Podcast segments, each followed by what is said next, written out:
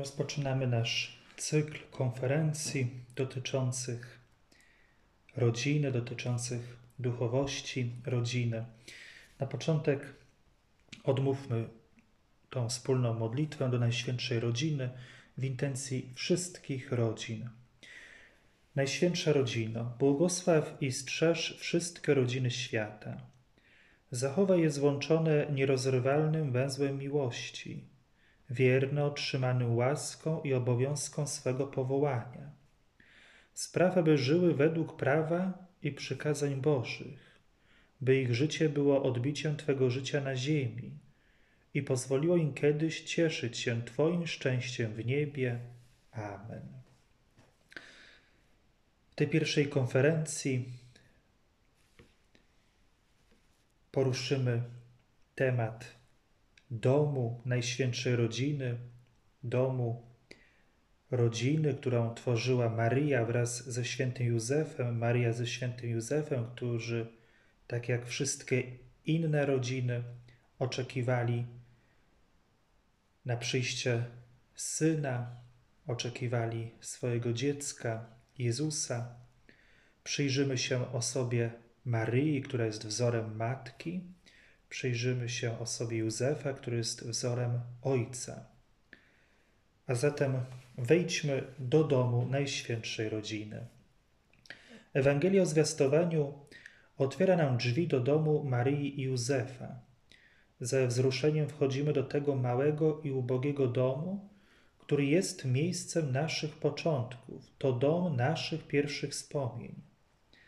Za psalmem 86 możemy powiedzieć: Wszyscy tam się narodziliśmy bo wszystko tam się zaczęło wraz z tak Maryi. Ewangelista Łukasz podaje nam, że anioł Gabriel został posłany przez Boga do Maryi. Dlaczego? Ponieważ Bóg szuka współpracy, szuka współpracy, a Biblia niemal na każdej stronie nam to uświadamia. Wystarczy odwołać się do trzeciego rozdziału z Księgi Wyjścia, gdzie znajdujemy fragmenty, opowiadający o powołaniu Mojżesza. Bóg woła Mojżesza i mówi mu: Mojżeszu, przyjrzałem się trudnej sytuacji mojego ludu w Egipcie, znam jego cierpienia, teraz przyjdę im pomóc. Mojżesz mógł odpowiedzieć: Panie, tego oczekiwałem, na to czekałem, pospiesz nam z pomocą. Ale nieoczekiwanie Bóg odpowiada Mojżeszowi: Idź ty do faraona, ty uwolnij mój lud. Bóg chce współpracy. Oto dlaczego Bóg poprzez, poprzez anioła szukał Maryi. Pierwszym, który wychwalał Maryi, jest anioł Gabriel, posłany przez Boga do Nazaretu. Pobożności do Maryi nie wymyślił więc Kościół, ale zaczyna się ona wraz z początkiem chrześcijaństwa. Powołanie Maryi wynika ze stylu, jaki ma Bóg. On współpracuje, nie narzuca, on współpracuje. Ten styl Boga przypomina także nam, że my też mamy powołanie.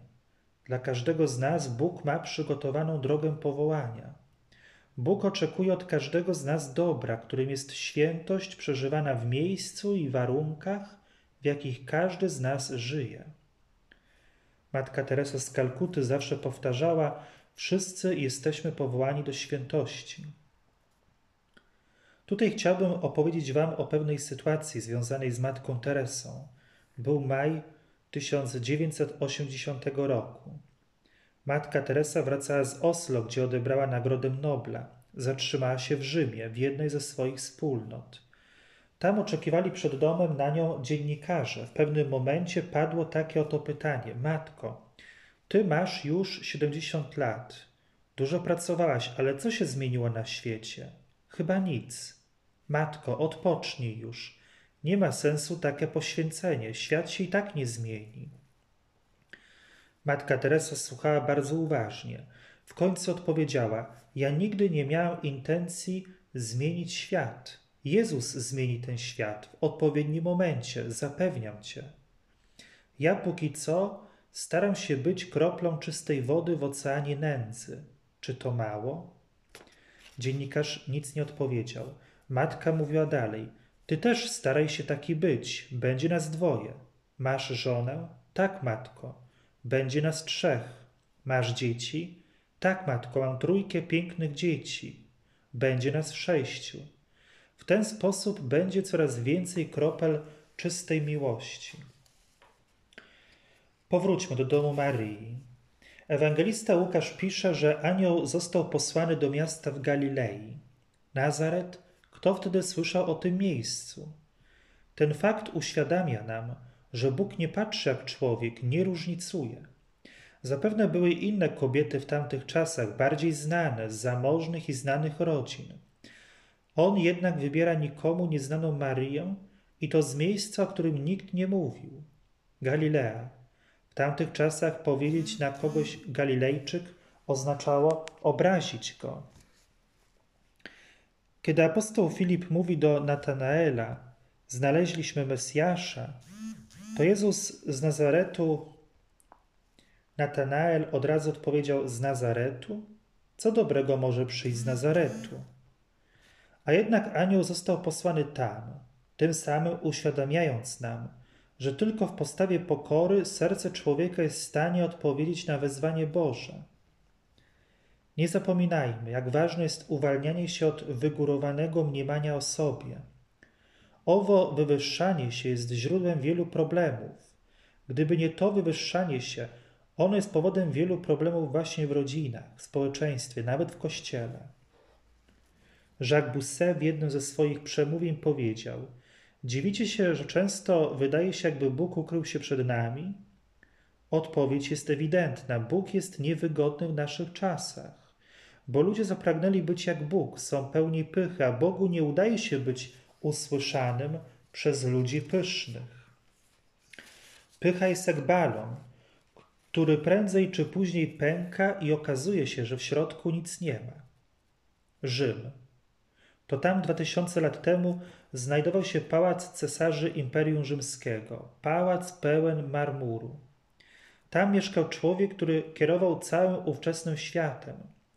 Prawdopodobnie to stamtąd wyszedł edykt zarządzający spis ludności, w którym uczestniczyli również Maria i Józef. Jedno trzeba podkreślić. Kiedy w Rzymie dom cesarzy był z marmuru, dom Marii i Józefa przypominał raczej stajnię. Dzisiaj po pałacu cesarzy nic nie zostało, podczas gdy mały dom świętej rodziny jest miejscem, do którego przybywają setki pielgrzymów ze wszystkich stron świata. Śledźmy jeszcze Ewangelię Łukasza. Anioł został posłany do Nazaretu, do domu. Zwiastowanie nie wydarzyło się w świątyni, lecz w domu. To nam uświadamia, że rodzina jest pierwszym i fundamentalnym doświadczeniem życia – Pewien pisarz z XIX wieku, Massimo Dezelli, opisał: Wszyscy jesteśmy jak utkani z materiału, a pierwsze fałdy zostają na zawsze.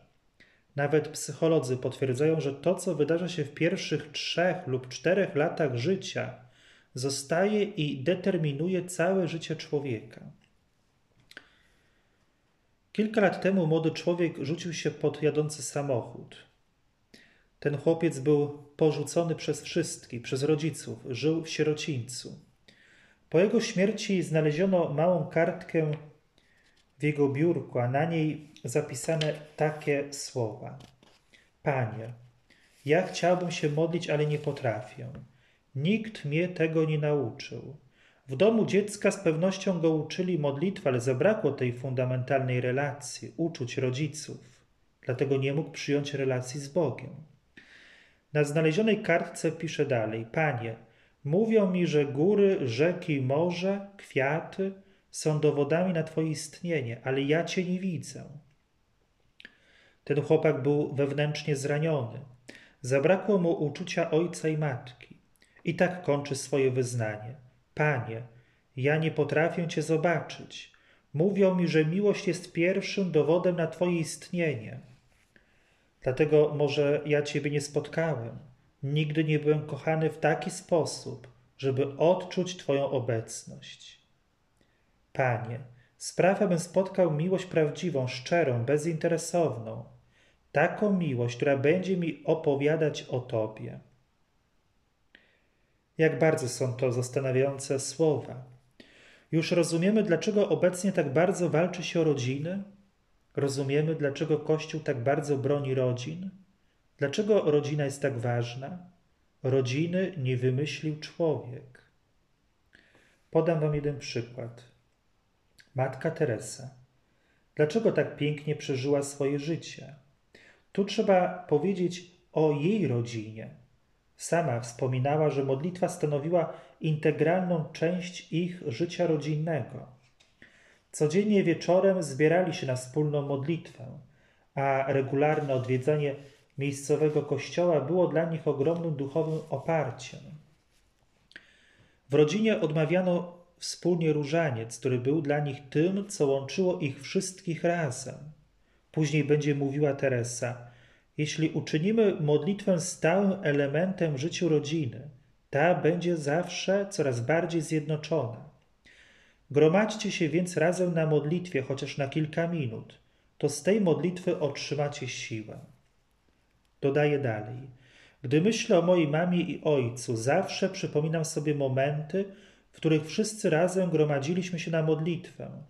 Mogę wam dać jedną radę, żebyście jak najszybciej powrócili do wspólnej modlitwy, ponieważ rodzina, która nie modli się razem, nie może żyć razem.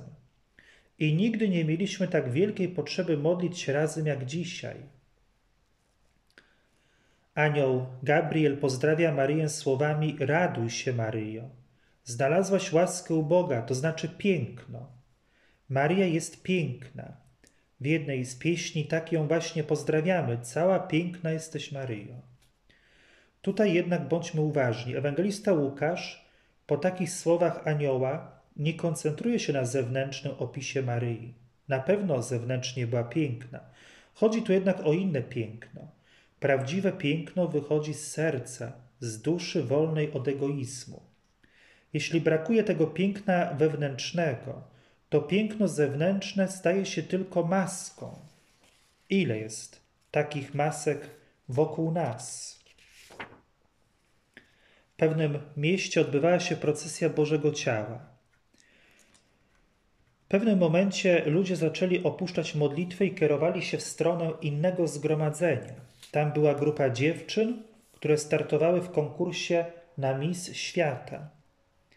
Ludzie zaczęli kierować się w ich stronę, a Jezus w Najświętszym Sakramencie został prawie sam, prawie, bo została przy nim jedna osoba, to starsza matka, która żarliwie modliła się za swoich synów z niepełnosprawnością umysłową. O co się modliła? Prosiła Boga, aby mogła umrzeć kilka minut po swoich synach, żeby nie byli oni sami. Z twarzy tej kobiety promieniowało piękno, które przyciągało piękno miłości matczynej, gotowej na wszystko. Takie właśnie piękno miała Maryja. Cała piękna jesteś Maryjo, a zatem pokora i piękno wewnętrzne Maryi. Dom świętej rodziny to również Józef. Wiara opiera się na tej pewności, że Bóg nie jest kimś dalekim, ale bliskim, wszedł w historię zbawienia. Wszedł w historię człowieka. Co zrobił Bóg? Zdecydował się stać jednym z nas. Wraz ze swoim pierwszym przyjściem jego imię stało się jednym z tych wielu zapisanych w dokumentach historycznych. Józef miał pewność, że Bóg jest kimś bliskim. Oprócz tej pewności, czego nas jeszcze uczy? Józef uczy nas posłuszeństwa. Były takie czasy, w których wręcz krzyczano, że posłuszeństwo nie jest już cnotą.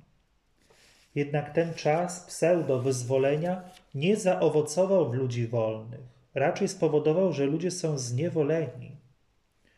Spróbujmy się temu bliżej przypatrzeć. Dzisiaj wielu jest posłusznych zbiorowym zachowaniom. Te zbiorowe zachowania zależą od wielu sił, które wyznaczają kierunki. Pomyślmy choćby o zniewoleniu mo od mody. Dzisiaj jak szybko się zmienia. Człowiek powinien zastanowić się, dlaczego to moda narzuca mu kierunki. Dlaczego to modzie człowiek staje się posłuszny. Można by tu przytaczać wiele innych przykładów. Papież Franciszek a propos zniewolenia tak mówi: A może jestem niewolnikiem moich namiętności, ambicji, bogactw, mody? Brzmi to jak żart, ale przecież tak wielu ludzi jest zniewolonych modą.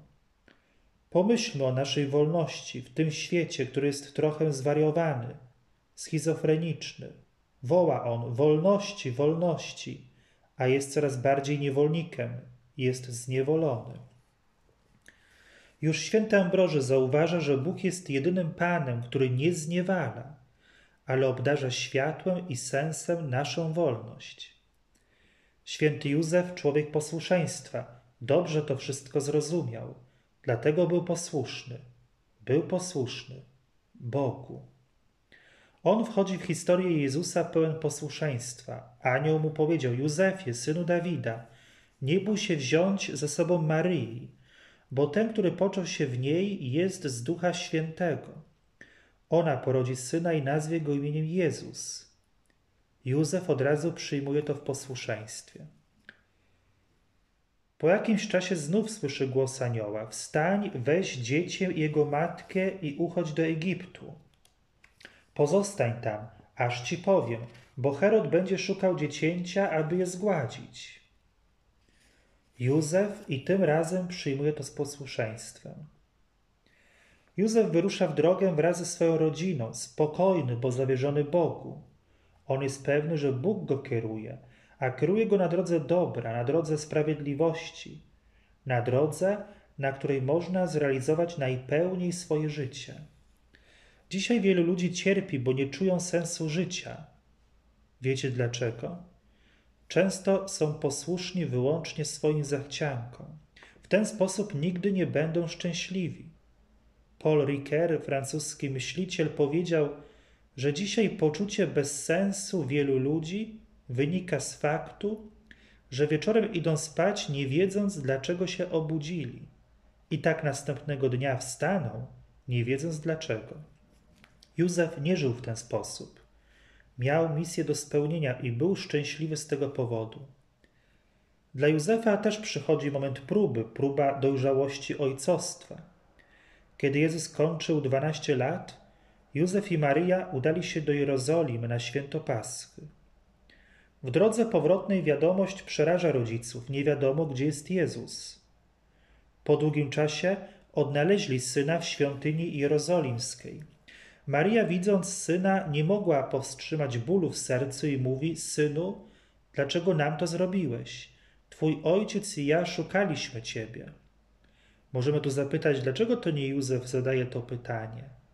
Może Józef czuł tajemnicę tego dziecka i wiedział, że to dziecko należy, należy w sposób szczególny do Maryi. Jego zadaniem było ochraniać i towarzyszyć. Odpowiedź Jezusa otworzyła kolejną przestrzeń na ich wiarę. Dlaczego mnie szukaliście? Nie wiedzieliście, że ja muszę zająć się sprawami należącymi do mojego Ojca? Maria i Józef kolejny raz doświadczają, że Jezus to ciągłe niespodzianki. W nim mieszkał sam Bóg. Bóg zawsze nas zaskakuje, bo nas przerasta. I tylko pokora i wiara pozwalają, że możemy iść Jego śladami. A zatem niech święta rodzina uczy nas pokory i piękna Maryi oraz posłuszeństwa Józefa.